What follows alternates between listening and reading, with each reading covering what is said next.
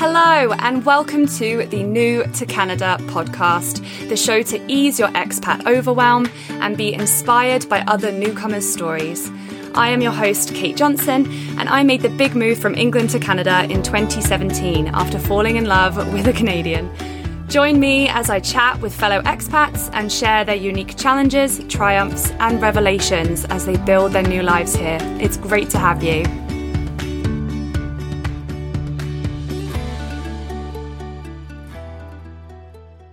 I loved chatting with this week's guest, Adobea Foli. She has probably the most infectious laugh I've ever heard, and we chat all about her life growing up in Ghana, West Africa, and her first impressions landing in Vancouver five years ago. My first impression was just from the airport experience alone. Um, I had so many documents uh, because it was just what I was used to in the U.S. Having been scrutinized, you're more scrutinized because you're you're you're flying in as an immigrant. You're more scrutinized because you're coming from from Africa. Like we have negative experiences with immigration. So I I came in and was like, oh hi, you know, welcome to Canada. You're you're here to get a student. I'm like, all right, have a great day. I mean, I was in shock from that moment. This episode, we chat about Canadian work experience or lack thereof. Picture this you arrived in Canada one week ago and you find your job applications being rejected because you need more experience here. hmm, something seems off.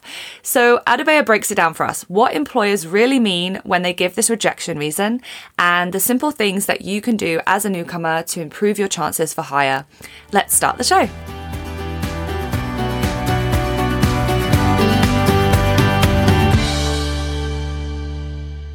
Hello, hello, Adobea. How are you? Hi, Kate. Nice to meet you. Nice, nice to get to, to talk to you in person. Oh, absolutely. It's so great to connect. How's your weekend been so far? The weekend was slightly eventful. Um, my daughter was not well, so we had to take her in for a COVID test. Oh, and no. luckily, we got the text message this morning that she was negative, as is what we expected.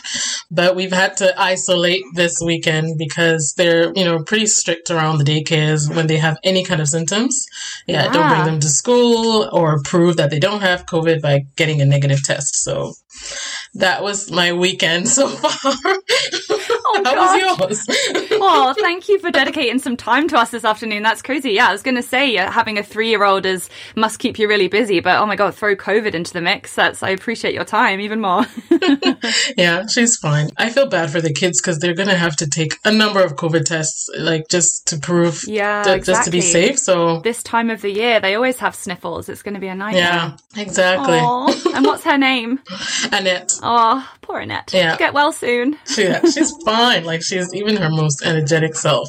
Just Aww. runny nose. Yeah. Bless. Yeah, it's that weather, isn't it? I mean, it's so Yeah, wet and yeah. depressing here in Ontario. How is it in Vancouver? Is it like full fall season now too? Yeah, like we're like just on the verge. It's starting to get a little colder, you know. But I, Vancouver is a place where coming from Ghana, I'm always having, always carrying a light jacket. Just you never Mm. know.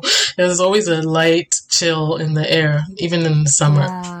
No, it's crazy how how far away we are talking. I mean, we're in the same country, but it's just so big. We're like opposite ends of it. So Exactly. so many differences. So yeah, you moved to Canada five years ago, so you got a year on me. So Yes. did you move straight to Vancouver, or you've been there ever since? Yep, moved straight to Vancouver. I came for school, so I came to do my MBA at the University of British Columbia. Uh-huh. So I came, I came like literally three days before school started. I arrived on August 26th, and school started like on the 28th. Like orientation started. Oh gosh, so you didn't give yourself any time. I didn't give adjust. myself, I didn't give myself a lot of time. And and when I came, I noticed that a lot of my classmates kind of already knew each other, and they were all Oh no! chatting because they had been around for weeks and I was like, no, I'm coming straight to school and I got campus housing. So like I, I didn't have to struggle to find a place. Oh, okay. What made you choose Vancouver? It was just the school that that made sense, or It was purely a weather oh yeah, I hear you. decision. And yeah, and this is because I had lived abroad. I had lived on the East Coast in the US. Um, I went to undergrad upstate New York. I was 20 minutes away from the Canadian border actually. So I had felt and experienced that cold and I told myself if I ever had the choice between Never again. uh, you know long winter and rain like they I was sold on Vancouver when I heard that it barely snowed even though that since I arrived, it has been snowing every year because I brought the snow with me, I guess but it's definitely was i wanted to do an mba i was recently married so i'd just gotten married into my husband and we met and married in ghana and we were just a year in and i really wanted to come to school and we also wanted to start a family so we were like the vancouver um, mba program was a one year program. The the i got into the rotman program in University of Toronto, but that was a two year program. Mm. And so we looked at sort of what was best for our family and the shorter program and then the better weather. And so we went with UBC. Oh, fantastic. So you, it was an equal decision or were you swayed between the US and Canada or you just kind of chose Canada as that was your husband's favorite, right?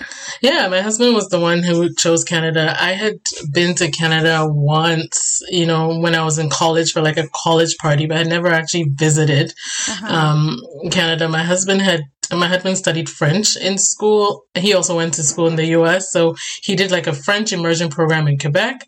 And he really wanted to actually move to Montreal, but I didn't apply to any schools there. So he's like, if I had to pick um, between the US, uh, Canada is definitely the place. So he convinced me Aww. to choose Canada. And there's been no turning back. That's awesome. no. Great. Um, so you were actually born in London, England, though, right? So that's interesting for me. Yes. But then you were three months old and you moved to Ghana in Africa, where your parents were originally from, I'm guessing. Yes. So, yeah, you were already quite the traveller, jet setter at three months old. yes. When you think about your native country, do you think England or Ghana then? I I, def- I definitely think Ghana because I was just a baby uh, right. in England, but a lot of my mom had been in London for 10 years, so she went to um, University of Cardiff actually to do oh, to study economics. Yeah, a, a number of like I would say 50% of my family lived in the UK. So I was, I grew up a lot of summers in London and then go to see my godfather in Wales. And then I had some family in the US. So I, I grew up spending a lot of summers abroad. So I would go mm. to the mm. US, London. I would do the whole trip. We, I, yeah, I used to, I was quite the jet setter as, as a, as a child. Um, so I did, I do still call Ghana my, like my first home and I call London, not so much because I haven't been to London in a while, but the US like my second home and then Canada my third home. Oh, amazing. What an amazing privilege to have all those homes and to have all those people and people you love all over. That's fantastic. Definitely. Cool. So tell me about Ghana then. So you you grew up there. Mm-hmm. What can you tell us about, you know, where you grew up in, in Ghana and, and all about it? Tell us all the things. so Ghana is a small country in size, but has 20, 20 almost 26 million people population. So oh, it's wow. actually, yeah, close to Canada, uh, which has about 36 million people. And um, I grew up in the capital city of Accra. Very, we try to, we like to call ourselves the gateway of Africa because we're smack in the middle um, in West Africa and very, I guess hot. I wouldn't say it's that hot because we don't get it up into the 40s or anything crazy, mm. but it's it's it's hot year round. We have like a dry season, rainy season. Um, we have most people living in the big cities, which I grew up in the big city, so I'm a very big city kind of girl, and then also by the coast as well. Like my family is from the coast and half the other half of my family is from the mountains. And so like, I'm trying to see how to picture it. It's just very sort of a mixed bag where you have you do have your high rise and things a, lot of people don't tend to picture Africa with high rises and and big cities and like a bustling uh, cosmopolitan people. And then you have your uh, when you get out of the city into the the suburbs where you have like your smaller villages and things like that. So we we we have like a very hustle and bustle kind of life over there it's very crowded in the city mm. a lot of traffic we have to wake up I remember waking up at like 5 a.m., 6 a.m., uh, and being in traffic for like two hours to get to school by 8 a.m. And, and, and so I remember the traffic and the congestion that is still it's still not great. Like there's still people moving from the suburbs into the city. So just very hustle and bustle, busy mm. kind of life. Yeah. So a lot of people kind of make their way to Ghana from other countries in Africa. If they, you think that that's kind of the, the pattern of, of movement there? Yeah, or? we definitely have like sort of one more more developed um, than some of the other West African countries. So we have, uh, you know, we had when I was growing up, we had some refugees from Liberia, and we have some refugees from a number of the different uh, countries that are less stable than than Ghana. And Ghana was one of the, the most peaceful countries, one of the most stable countries in West Africa. There's a number of uh, issues in Chad. I remember there's just a number of uh, people move there um, because mm-hmm. it's more stable and there's maybe a lot more opportunities. We we have we speak different languages, even though our main uh, language is English. That's why a lot of people are, your English is so good. I'm like, well, yeah, it's a British colony, and our actually our main language is English. We're surrounded by francophone countries, actually. So wow, yeah, I read that English is obviously the official language spoken, but then you have 80 different languages that are spoken in Ghana. That's crazy. That's so. And cool. then we have sort of nine official languages um, that you can find being taught in schools. But in schools, English is what is we, te- we, we teach our, our students in English, and a lot of Ghanaians can speak English. Mm-hmm.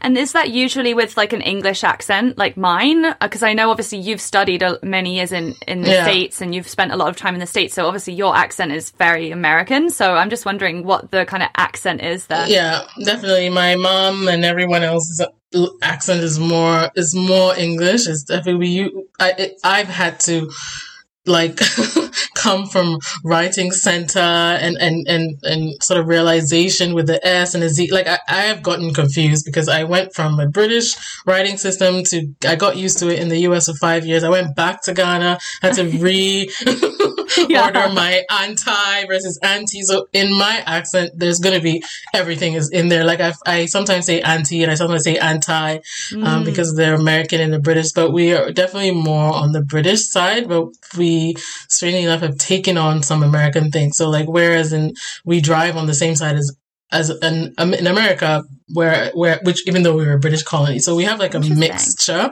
there. But um, yeah, but we're definitely more English and more British. Oh, cool.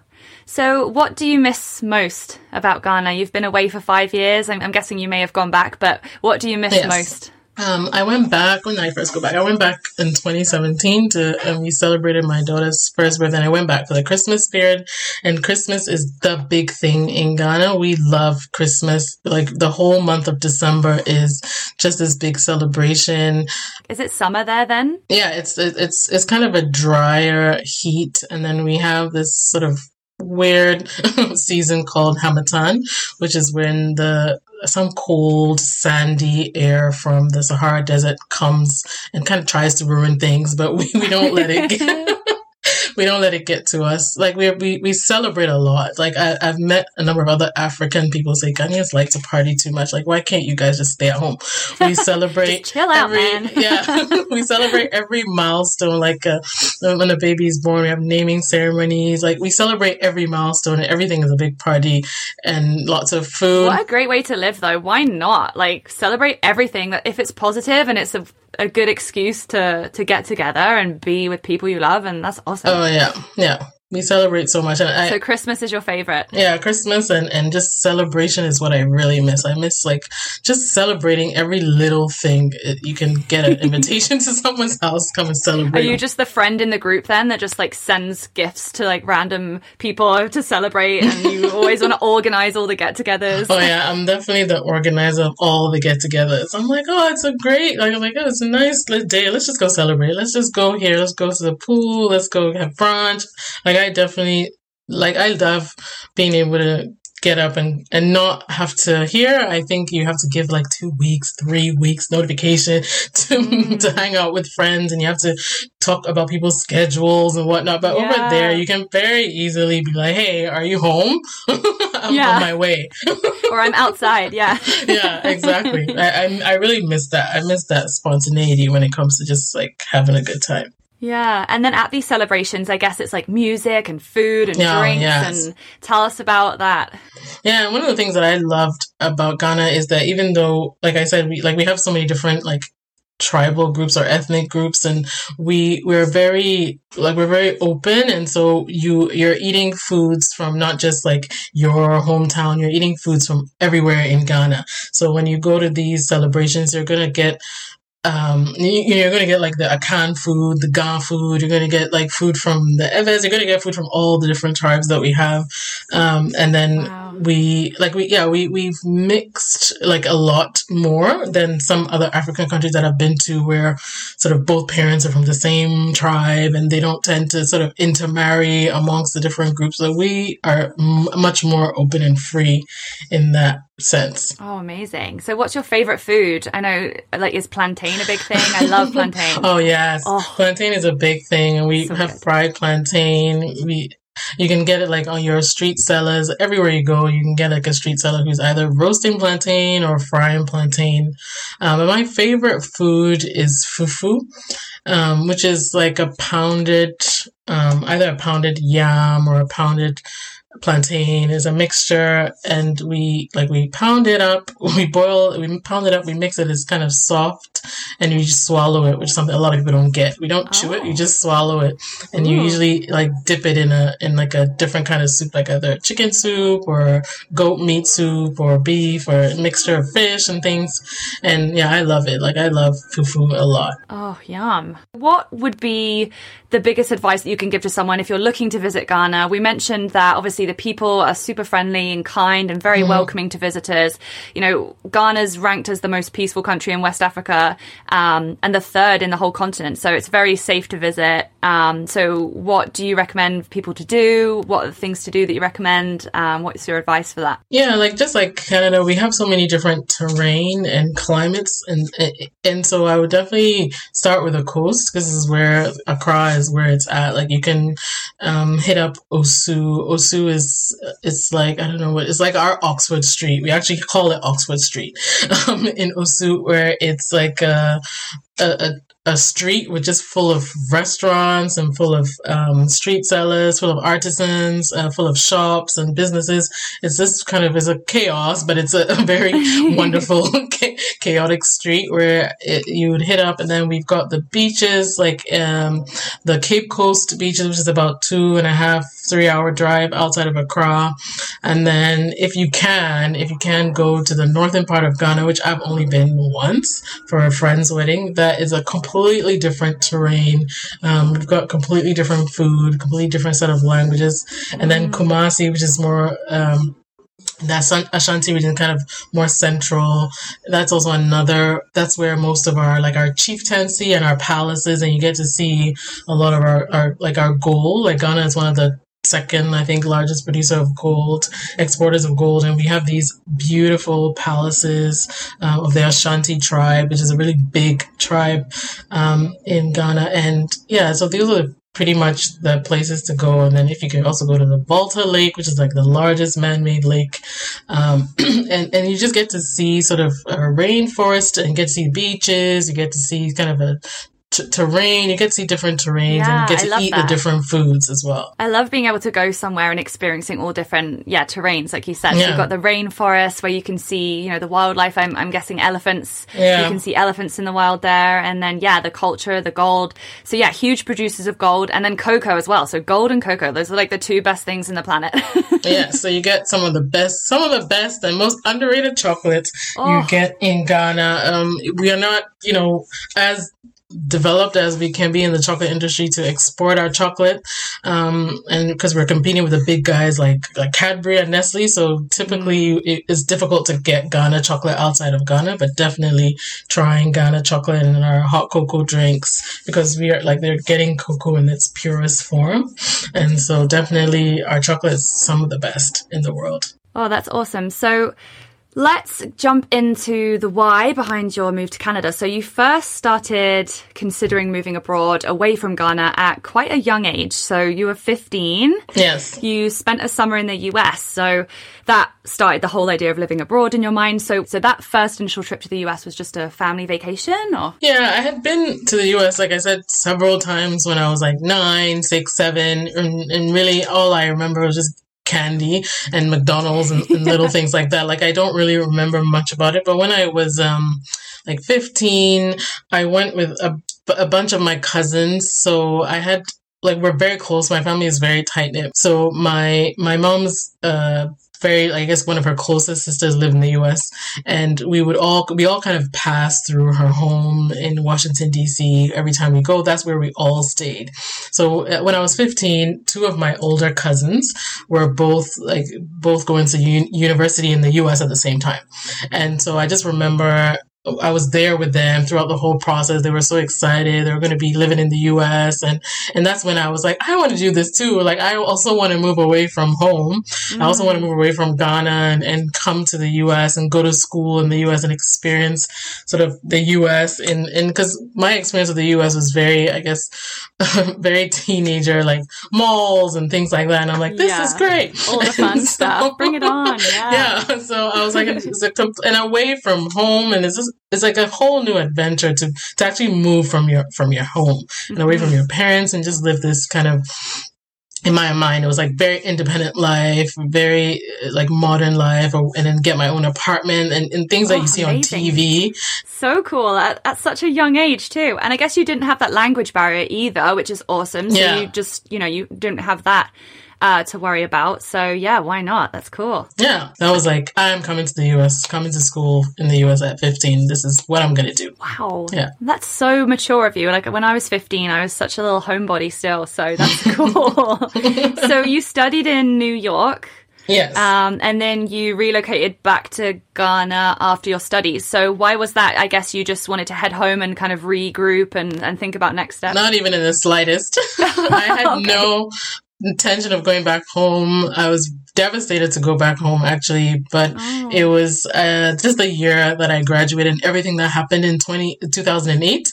Um, this is like the fin- head of the financial crisis and I was right. in, in, I did economics and I was in sort of the finance industry looking for a job in, in finance. Uh, oh, and then no. at the time I, I couldn't find anything there. So I looked for a job in a nonprofit. So I actually started a, a small nonprofit, um, uh, company in DC and, and, and like, it, just so much uncertainty and, and needing to have um, the companies sponsor your visa, work permit. Yeah, they don't make it easy in the US. They don't make yeah. it at all. So you, you, it's a lottery system. It's a very, very complicated system. And I, I, was at a very tiny, tiny nonprofit. And as, as nonprofits go, budget is everything. And so they, they were like, I'm sorry, we cannot, um, budget like an immigration lawyer and all that stuff to Aww. work on your immigration papers. And so I called my mom and I'm like, I'm coming back home to Ghana couldn't get a job, couldn't get a company to sponsor my visa. So, yeah, I, I got home and I was devastated. I, I mean, I, I was very, very, very disappointed. I was very sad. But then at the same time, um, there had been this whole move back to Ghana movement that I didn't know about because I had no intention of moving.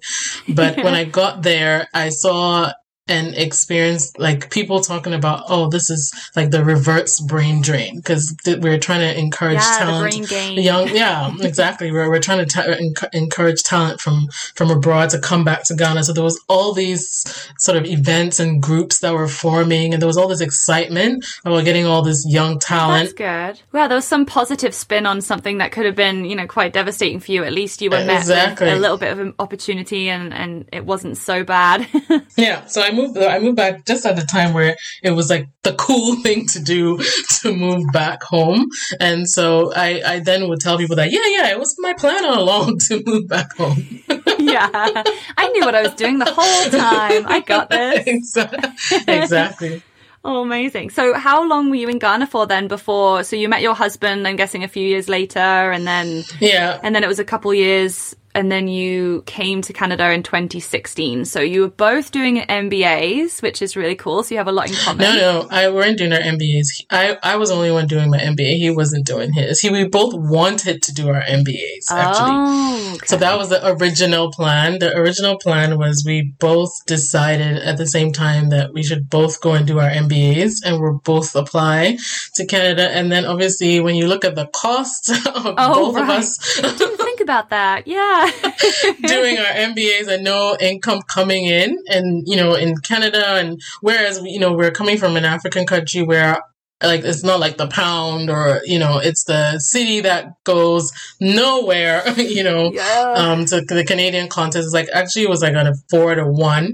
Um so we we came in at it like we were like okay we had to be smart here. We we both cannot not be earning an income. And then and and just to little to our knowledge that canada offers if you're on a student permit it actually offers your partner um, a work permit, which we didn't know about. So when we kind of were going through the process, we realized that he would actually be qualified for a work permit. So one of us could work. Oh, a fantastic tip. I didn't know that either. That's cool. And on a student visa, you can work 20 hours too, right? There's a 20 hour limit for a Yeah, student. so- exactly. So, you did your MBA. So that's a Master of Business Administration for anyone Yes. that doesn't know. Um, and then your husband was working. So that was super supportive of him to, to let you do that. Yeah, very much so. Yeah. So, what were your first impressions? So, obviously, you went to the University of BC, Mm-hmm. and um, yeah, you had that plan to get your MBA, and um, yeah, you landed in Vancouver. Where what was your first impressions? My first impression was just from the airport experience alone. Oh, really? um, I really, like, I was just, uh, I had been an international student in another country where being an international student, you kind of have this different experience when you're going through customs every time. You have to have, like, I had every every document that you can imagine I had. Like I had my bank details, my investment documents, like my mom's bank statements. I Oh, had wow. so many things. I had so many documents uh, because it was just what I was ask for. used to. Yeah, that was just what I was used to in the U.S. Having been scrutinized, you're more scrutinized because Mm. you're you're you're flying in as an immigrant. You're more scrutinized because you're coming from from Africa. Like we have negative experiences with immigration. So I I came in and was like, oh hi, you know, welcome to Canada. You- you're you're here to get a student. I'm like, all right, have a great day. I mean, I was in shock from that moment. yeah, that's so funny because I I was shocked too because yeah, I was expecting it to be way more serious, but they're so nice. Like the people at the border are so nice, and yeah, I can't even imagine the the difference. Mm-hmm. Yeah, like when I go, when I was, I used to go through uh, customs in the U.S. I would always be visibly shaking because I'm trying to Oh, take awful. shaking, trying to take out all these different documents to give to the border just to, to show that I'm not a fraud and that I'm actually a student. And you have to, you have to always be like on your A game and be 100% with your answers. Like any hesitation means that you you could be lying. Yeah, and I feel like it's a catch 22 because you're so nervous to get it right that you look so Yeah. sketchy. it's like you can't win. It's like, oh my god, I'm not a criminal, but like I'm coming across so jittery. Like, oh, Yeah, they're like, why are you looking so nervous? why are you sweaty, ma'am? It's because you're scaring me. exactly yeah so that was my first impression was the difference in just the treatment and just i just felt like a normal you know like a student like just coming to go to school Yeah, and you're wanted and you're welcome, and you know they're happy for you to be coming. And Oh, yeah. yeah, so different. That's awesome. yeah, it was a great experience at the airport. I, I mean, I called so many people to be like, "Oh my god, that was so simple! I cannot believe how simple." Just shred your like massive book of paperwork that you had. Just like I didn't need this. Like see ya. After that, you head into Vancouver. So you had um, this was two days before you started. You said right. So you had an accommodation all lined up. That's awesome. And Yeah. then um, yeah, what did you think about Vancouver? Like what you you'd come from Ghana, and then before that you were in DC. So what's the difference? I remember just comparing it a lot to um, London. I don't know why, like, or, or even Geneva. Like, I was just reminded that this was America, but not so American. And I had just, just actually came. I was in Florida, where my younger sister lives in Florida. So I had come through Florida um, and gone to see my aunt in Maryland, and I was like, this is really not so American. Like, there's a different sort of uh, feel to the place. There's a different sort of, um, especially when I was just walking through Kitsilano, it, just felt very European to me. And the way, just the way that the, the place was so neat and tidy and organized. Yeah. Like it, it's something that hits you when you're coming like straight from an, uh, like a West African country, like the chaos. Like I'm like, this is just so nice and calm and peaceful and the greenery. Like it was so beautiful and it just looks like so well manicured. When you're in Vancouver, you're like, no, someone thought this through like this. you're like this field and this this whole like, it's so well planned. Like I, I read that Vancouver is one of the best planned cities in the world. Like it's everything just makes sense. Um, like the bike lanes, the walking, like everything just makes sense. Yeah, and it's like a breath of fresh air because you get used to the chaos. Like you just get used to the chaos and the hustle and the grunt, and, and, it's just something that you think is normal. And then when you come out of, of, of, just how chaotic things are back home, and you see kind of you can you feel like you can breathe and just kind of take a stroll. And the air is so clean there too because you're right by the ocean and the mountains. yeah. I visited Vancouver twice now, so I've only kind of come for like whirlwind work trips. But yeah, it's mm-hmm. a beautiful city. You know, having the mountains right there is yeah. obviously the the biggest thing for me because it's so flat here in Ontario. So I don't have any mountains, but yeah, there's something magical about them being so close as you just go about your daily life. You got the mountains. Yeah. I guess you just take it for granted now, though. yeah, yeah. You start to take it for granted until like you the pandemic, you've been cooped inside for a while. You're like, oh, let's take a walk or let's take a drive. And you're like, oh, and my daughter's always like, look, mom, the mountains. And I'm like, yeah, can you believe that? Have you done much skiing? Have you gone up to the mountains? No, I'm very like city girl, anti outdoor. Give me any activity and I will reject it. yeah, exactly. so I noticed that when I came, you know, a lot of my my future classmates were like, "Oh, we went up to Whistler and this and that," and they were mentioning all the the peaks, and I had no idea what anyone was talking about. So yeah. even five years in, I yeah, so my first year I was heads down in school and then I actually got pregnant in my second year at school. So I did my second year of my MBA pregnant, and so I couldn't go anywhere. And then, then I was at home with a baby. And I, even though my husband is like he goes hiking, he's very much into the the outdoors. He sees people with their babies. Oh God, they make you sick, hey? Oh yeah. you're like happy to have this baby as an excuse, and then they take the baby with them. And you're like, damn it! Like I was going to use the baby as an excuse. Exactly. But I've since done one or two things. Um, but yeah, like my like my idea of a best life is brunch. So oh, yeah. brunch, spa day, you know, movie theater, restaurants, like like a lounge. That's like my best life. I guess like they have a good they have everything available on their doorstep. So it is cool. Like if you wanted to have the best of both worlds, you could. I think that's pretty cool. Yes. But then if you are just wanting to do the city stuff, you can do that as well. And yeah, it's it's an awesome city for that. That it has everything. If you wanted to do a bit more outdoorsy stuff, you can, or yeah, yeah. just just do the city. Yeah, yeah, sweet. So five years later, what do you think, looking back, has been your biggest struggle? Um, so yeah, I I did just a teeny little bit of research before I came about Vancouver, and a lot of a lot of what I found online was like it's multicultural city, it's a very, very multicultural city. And it is a multicultural city, but I definitely wasn't I didn't wasn't expecting there to be sort of such a low African presence. Oh, um, oh, okay. I didn't yeah, I, I it was it, it's always a struggle when you're moving because in the US I was in the places that I was, like in DC, has huge Ghanaian presence, like Ghanaian restaurants, Ghanaian bars, like Ghanaian so much Ghanaian presence that I was like, oh I'm gonna come and when I whenever whenever I feel homesick, I'm always going to find like my people or my community or my my things. So I definitely missed missed that. Oh, and that's disappointing when you do that research before you come and you have that expectation when you're thinking, mm-hmm. oh, okay, this is actually going to be so much better. There's going to be an African presence. And then you get here and it's not necessarily the case. So, um, yeah, I can only imagine that would be really difficult, especially because the Ghanaian culture is so drastically different to the Canadian one. Yeah. So you need that sense mm-hmm. of familiarity and the feeling of home. And like without it, I guess it can be, you know, such a shock to the system and you feel so out of place and alienated. Mm-hmm. So, yeah. Were you able to find some natives in, in Vancouver and your favorite foods and things like that? Yeah, I ended up, I, where I lived, I lived on campus housing. There, there ended up being three other or four other, I can't remember now, Ghanaian students.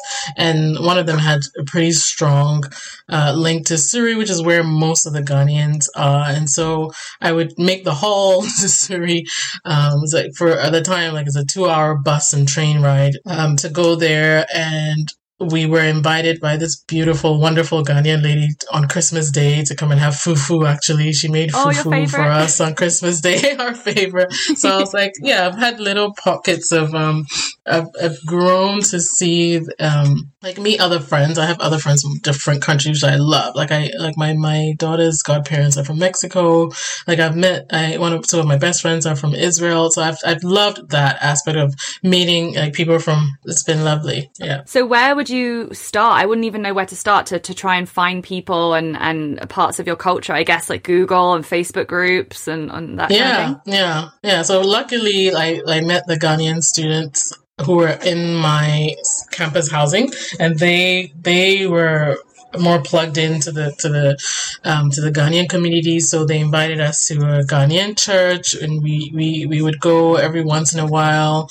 Um, and then there's like Ghanaian restaurants, and then there's an Ghanaian stores. Um, so right now I live in Richmond, and the those stores are like thirty minute drive um, not much of a big deal. So we go there every once in a while so that we can get some of our foods. We don't get everything. We don't get as much as we'd like. Yeah. Um, but someone someone had mentioned, which was on my list of to dos, was that there was a bigger Ghanaian Ghanaian presence in Seattle, and we are very close to Seattle. But you know, we were I just kept saying, "Oh, I'll go one day, go uh-huh. figure it out," and then the pandemic happened, and the border has been oh, closed. No. So one day, yeah. that's awesome though that you could find that stuff in in Vancouver. I guess it's just the patience, and it's going to take time, and you make those connections and network, and then you yeah. can like slowly piece together some some routes to home. So so, mm-hmm. yeah, cool. And so, yeah, what's been the most surprising part about the experience, do you think, in the five years you've been here? Yeah, I've run into a number of people from different parts of the world who moved to Canada, maybe not as international student, and just the struggle that they face in meeting their career goals. I mm. definitely, I don't know what the word or the term is, but there's definitely there's always going to be a hurdle if you're a new immigrant in a country. Mm-hmm. It's not going to be easy for you to lay your roots and, and to sort of get it going. But here it's, it's, it's extra, sort of, it's extra difficult. Like it's more, um, more laborious and more arduous of a task for new immigrants to find suitable jobs. That shocked, that, that shocked me because I have met people, I met a couple um, in my neighborhood, the both husband and wife are from India, both masters in engineering, and they were looking for five months. They couldn't find a job, and the mm. wife they had a, they had um, family, and the wife is working at um, is working at Safeways or she's working at uh, um, Save-On-Foods, like just for the mm-hmm. meantime. And and things, a lot of people start just doing things for the meantime, obviously because you have bills to pay. And I just thought, maybe naively so, I just thought that okay, this is a talented person. They have a master's in engineering. Yeah. There's engineering jobs popping up all over the place. This person will be snapped up yeah, exactly. you know, by by a company really quickly. But it does take some, you know, it takes a lot to, mm. to build that credibility, and and your international experience is all, often sometimes sort of not even valued, and and a lot of people start to experience that they've done pretty amazing things in their home countries, but it's not, it's just not valued or not seen the same way. And you have to make extra effort to get you know, just to get that foot in the door. That was surprising to yeah, me. Yeah, and there's there's definitely a gap as well because you know Canada is so welcoming to immigrants. Mm-hmm. They are so openly welcoming, and they want people to come here and they want the talent through. Um, and then they openly talk about a labor shortage, and as you said, there's all these roles that are going you know unfulfilled. So it is very bizarre. It's very odd. So yeah, I can understand why that would be that would take you a bit off guard. So yeah, I'm really interested to chat to you about the topic of of Canadian work experience because, yeah, mm-hmm. you did some really fascinating research into what that actually means. So, the lack of Canadian experience is, yeah, the number one noted reason for rejection that international candidates receive when they're applying for jobs here in Canada. So, yeah. I find that reason to be really confusing very vague. It doesn't come with like a clear understanding of what you can do to improve for next time, what you did exactly. wrong. So yeah, lack of Canadian experience. What does that mean? So you were really proactive. You actually reached out to HR managers and hiring professionals that you knew and you asked them flat out, you know, what does this rejection actually mean? You know, what do candidates, what can candidates do to improve their hiring chances if they get that rejection reason? So yeah, I absolutely love this topic. I know it's going to be really valuable. So, yeah, lack of Canadian experience. Break it down for us. Tell us what you learned. Yeah, there's there's there's a number of things that I, I found out, and I think when when I offer an HR friend of mine or an HR professional that I'm close to, and I'm like, I just, I'm just doing this for research. I'm just writing an article, mm. um, and it's completely anonymous, and just let me know what the deal is. Yeah. Um, because there's, there's the fear with a lot of them that this is, uh, they don't want to give information, they don't want to be sued. So there's, there's that aspect of it. That's what I realized that mm. there is some tension around giving a candidate feedback as to why they're not, ha- like, they're not being hired, giving them too specific specific feedback that could later on come back to bite the HR person's, you know. Yeah. And oh, so they would oh, say this generic term. So that's when I started to learn that they would just give a generic term that is most easiest for, especially with international job applicants that, oh, you lack Canadian experience. A lot of people excuse me, would take that literally to mean that I need to get a job in Canada and have like a Canadian company on my resume. And so it, it actually tends to put take people in the wrong direction. So some people, in an attempt to just cut, get this Canadian experience that they so desperately need to make the job, will start to even lower and lower their standards and take mm. jobs that are kind of outside of their their their their goals, and that doesn't really help them with their career. So I needed to know that this is not possible. That you expect someone who has literally just arrived in the country right. to get Canadian experience. So right. what does this really really mean? Yeah, like it's so frustrating. I just got here, and you're saying I need Canadian work experience experience. Like exactly. I'm on day two. Like what? How is this possible? Exactly. So they're like, really, they're looking for references. They're looking for local references. That was a big one that a lot of them mentioned. Then they're looking for indication that you, you, you understand the culture, you understand the laws, you understand right. the policies. Because, uh, you know, a hiring manager wants to, they, they, they advertise their role and they, they usually advertise it at a point of need. By the time a role is being advertised, they need that skill set or they really need that person to kind of get to work. Of course, they offer training and an orientation period, but ideally they want you to start producing results as quickly as possible. Mm-hmm. And so if they're now having to sort of take you through everything about Canada and everything about policy and how this works, they, they see that as a, as, as a cost, obviously a cost to your training and as a risk. And so a lot of international job applicants come across as being risky because they are like they don't know if this person knows if, you know how to just get this done, get things right. done, get me results. And so international, I think the burden now becomes on international job applicants to prove that okay, you can start the job and you can hit the ground running. Sure, mm-hmm. it'll take some time to learn, but you're ready to go with either your with effective communication presentations. You understand the policies, you understand the Canadian culture, and this is something that I believe that you can find, which is a lot of the HR managers recommend recommend just volunteer. You're like, as soon as you get to Canada, rather than like working on your resume and setting out applications because you're gonna you're, you, you, you're gonna find yourself being rejected mm. with this mm. lack of Canadian experience. Like try to gain that Canadian work experience through other means, like volunteering, like uh, engaging with your community center, and then start to get local references. Because as much as we would like to put our managers from the different countries, it's very difficult for, for someone to feel very comfortable, even though the person gives you high praise. They want to understand that you are able to come into the company, start work, and understand how things work in a Canadian setting, in a Canadian market, or in an industry setting. Yeah. So there's other ways that you can also, if you're coming in particular ind- industry that is very extremely well regulated, they want to know that you have some credibility there, that you're able to understand and sort of work with these regulations. So then you have these professional organizations that you can join them and be a part of them and you're like, I'm a member of the project management group, or I'm a member of the business communication group, or I'm a member of the chartered professional accountants group. You're a member of all these different groups, right, and these yes. groups are doing these workshops, and they do keep up with with policies and laws and things. So it's just it, it's just you have to take that time to show that you're immersing yourself in the culture and the country and not just immediately hit the ground running and start applying for jobs. Mm, that's that's amazing. That's an amazing shift of mindset because yeah, like exactly like what you said, if you get told that you have no Canadian work experience, then you think, "Oh, I'm just going to go to Subway and work at Subway because that's a job in Canada." But it's not what they're saying really if you dig deeper into it. So that's amazing mm-hmm. work that you've actually done that and it's so valuable to to know really and to think about it because because yeah, maybe, you know, Canadian work experience is really just like Canadian adaptability. They want to know that you're yeah. ready to adapt to Canadian life in the workplace. So yeah, any way that you can can show that and justify that. Um, so yeah, I think I want to appeal, first of all, to event organizers, anybody that's hire, has hiring power in companies across Canada.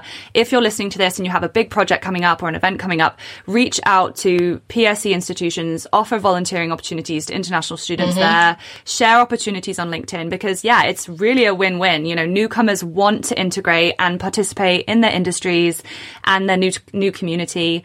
Um, yeah, and you'll gain new insight and experience and talent from, from that newcomer. So yeah, do it. It'll be such a help to you. Exactly. Um, yeah. And then I think, like you said, it just comes down to how you word your experience. You know, just putting down your experience that you've gained in your native country isn't enough. You know, you can mm-hmm. translate it you know, you've got to translate it into the skills that they're looking for here in Canada. So, you know, make it understandable and translatable to them. You know, they, they don't just want to see a job title and a country and, you know, a company that they've never heard of. You know, it seems foreign to them.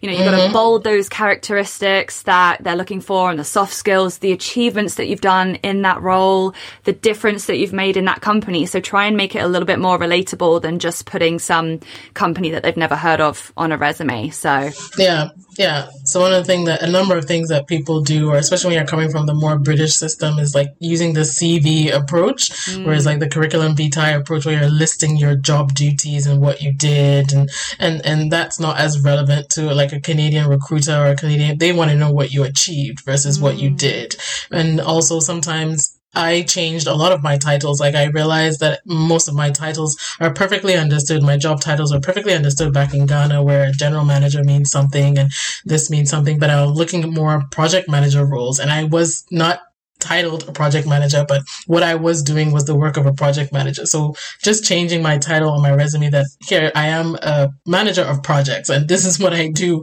Mm. And it's mm. perfectly understandable and relatable to someone when I'm applying for project management roles, but I don't have project manager anywhere or project management lingo anywhere because I didn't realize that what I was doing was called project management. We called it general management, you know? Right. So it's just different things like that where people are just, people were thrown off by the title general manager. And for general managers mean like you're some key holder. But really, what I was doing, yeah, exactly. but really, what I was doing was project management, and so yeah. things like that. And and it's it's making sure that you represent the work that you've done, the achievements that you've done in a way that is relatable and, and, and easily digestible and understandable to people, and then showing that your willingness to adapt, like you're saying, that is one of the big ones. Mm. A, a, number of people um, don't don't adequately show their willingness to adapt, and you can do that by volunteering and by engaging yourself with so many different people. And, I think meeting newcomers like myself and yourself, like reaching out to people who you see through their LinkedIn that maybe they started, you can see very easily that they were working in a different country and they're now working in Canada. Mm-hmm. And people like me are like, that's one of the reasons why I started Start Grow Pivot. Like I'm, I'm very, very excited and very eager to talk to and help and guide people who move to the country because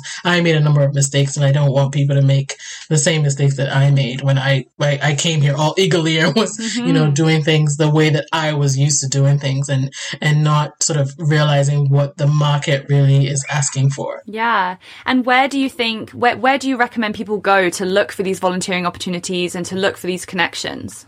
Yeah, there's actually like a Volunteer Canada website and then I think the library I have I have become like the poster child for public libraries because the libraries should be in my opinion like your first place to go.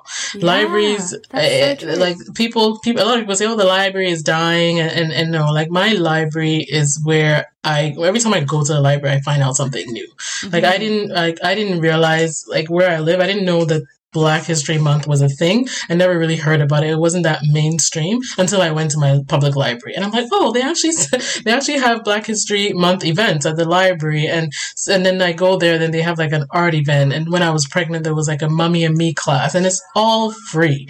Wow. And what a, a, a lot of people are realizing that the library is like this resource of information, and it's free information.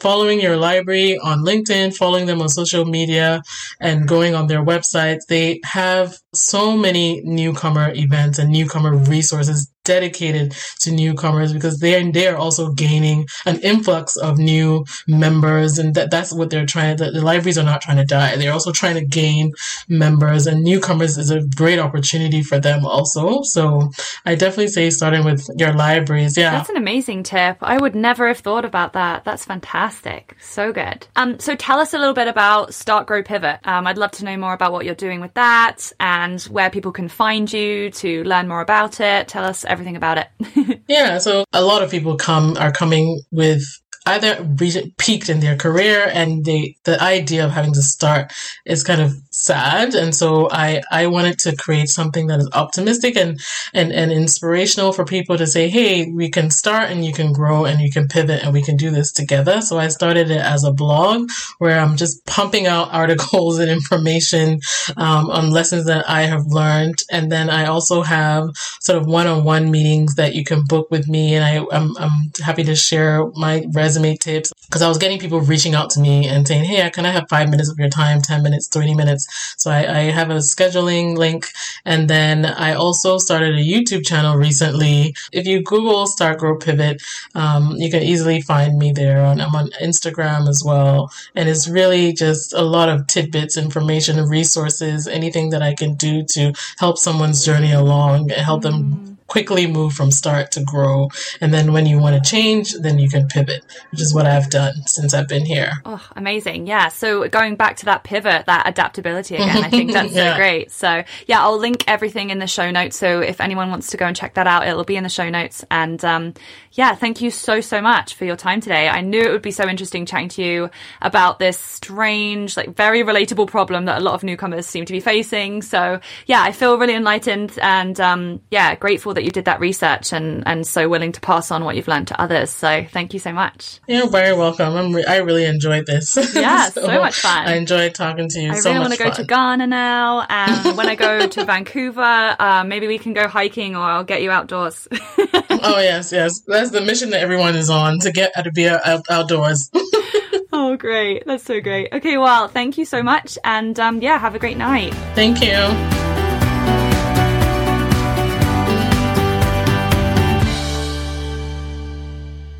Thank you so, so much for listening. As always, it would mean the world to us if you could leave us a quick review on Apple Podcasts or wherever you're listening from.